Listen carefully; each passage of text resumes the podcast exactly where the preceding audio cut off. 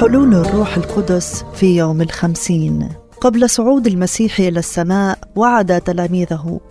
لكنكم ستنالون قوة متى حل الروح القدس عليكم وتكونون لي شهودا في أورشليم وفي كل اليهودية والسامرة وإلى أقصى الأرض.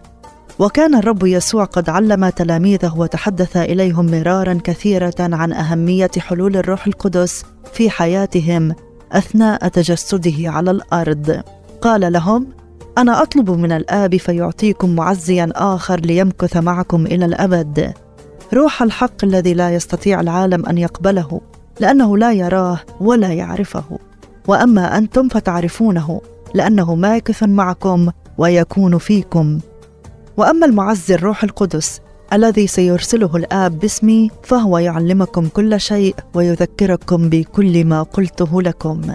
وبالفعل انتظر التلاميذ في أورشليم وكانوا معا بنفس واحدة. ويؤكد لوقا كاتب سفر أعمال الرسل على حقيقة أن الكنيسة الأولى كانت معا بنفس واحدة. كانوا يواظبون بنفس واحدة على الصلاة والطلبة. وعندما انسكب الروح القدس عليهم في يوم الخمسين كانوا معا بنفس واحدة. ولما حضر يوم الخمسين كان الجميع معا بنفس واحدة. وصار بغتة من السماء صوت كما هبوب ريح عاصفة وملأ كل البيت حيث كانوا جالسين. وظهرت لهم ألسنة منقسمة كأنها من نار واستقرت على كل واحد منهم وامتلأ الجميع من الروح القدس. وابتدأوا يتكلمون بألسنة أخرى كما أعطاهم الروح أن ينطقوا. وهنا يجسد لنا لوقا كاتب سفر الأعمال واحدة من أعظم الأحداث في التاريخ. حلول الروح القدس بقوة على التلاميذ. يا لها من صورة رائعة لحضور الله وسط شعبه. ولوقا يسجل لنا هذا الحدث بكل تفصيلاته العظيمة. فالروح القدس انسكب على التلاميذ في يوم الخمسين وهو عيد الباكورة أو عيد الحصاد وهو يأتي بعد الفصح بخمسين يوما. والرب يريد أن يسكب حضوره في هذا العيد لبداية باكورة جديدة وبداية حصاد أعظم. ولقد كان حضور الروح القدس واضحا وملحوظا فلقد صار بغتة من السماء كما من هبوب ريح عاصف وملأ البيت. كما قال الرب يسوع عن الميلاد من الروح القدس في حديثه لنيقوديموس الريح تهب حيث تشاء وتسمع صوتها لكنك لا تعلم من أين تأتي ولا إلى أين تذهب. هكذا كل من ولد من الروح. واصطحب حلول الروح القدس ظهور ألسنة منقسمة كأنها من نار وهذا تأكيد على قوة وفاعلية الروح القدس الذي يعمل كالنار المطهرة والذي يعطي قوة للشهادة يمكن تلاميذ المسيح من الشهادة بألسنة جديدة.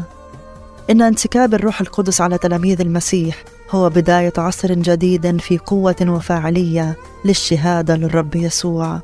نعم لقد أعطى الروح القدس التلاميذ قوة غير عادية للشهادة. فالجماعة الخائفة المحبطة والمتحيرة خرجت لشوارع أورشليم تشهد عن قيامة الرب يسوع بمجاهرة. واستطاع بطرس الذي أنكر أنه يعرف المسيح أن يقف أمام نفس رئيس الكهنة الذي حاكم المسيح ويشهد. فليكن معلوما عند جميعكم وجميع شعب إسرائيل أنه باسم يسوع الناصري الذي صلبتموه أنتم والذي أقامه الله من الأموات. بذاك وقف هذا أمامكم صحيحا. وليس بأحد غيره الخلاص لأن ليس اسم آخر تحت السماء قد أعطي بين الناس. به ينبغي أن نخلص. لقد أعطى الروح القدس لتلاميذ المسيح أن يشهدوا بكل مجاهرة عن قيامته وأن يجروا آيات وعجائب باسمه. إن الروح القدس الذي كان من البدء يرف على وجه المياه ليعطي حياة للعالم. لا يزال يعمل ليعطي حياة لكنيسة المسيح. هو الذي أرشد كتاب الكتب المقدسة ليدونوا بكل تدقيق قصة الفداء وخطة الله الرائعة تجاه الإنسان. لا يزال يرشد وبقوة الذين يشرحون الكلمة ويفسرونها إلى اليوم. الروح القدس هو الروح المعزي الذي يرافق أبناء الله يشددهم ويشجعهم. هو روح الحق الذي يشهد للمسيح ولعمله في الفداء وهو الذي يمكن خدام الكلمة من الشهادة للحق. هو روح الحياة الذي يخلق من جديد ويعطي للإنسان الذي دمرت حياته الخطية أن يصبح خليقة جديدة في المسيح يسوع. هو روح القوة الذي يعطي الغلبة والانتصار لتلاميذ المسيح إلى اليوم وهم يواجهون تحديات الشر المختلفة. هو روح القداسه الذي ينقي قلوبنا ويطهر أفكارنا لنعيش حياة البر والتقوى والقداسة أمام الله.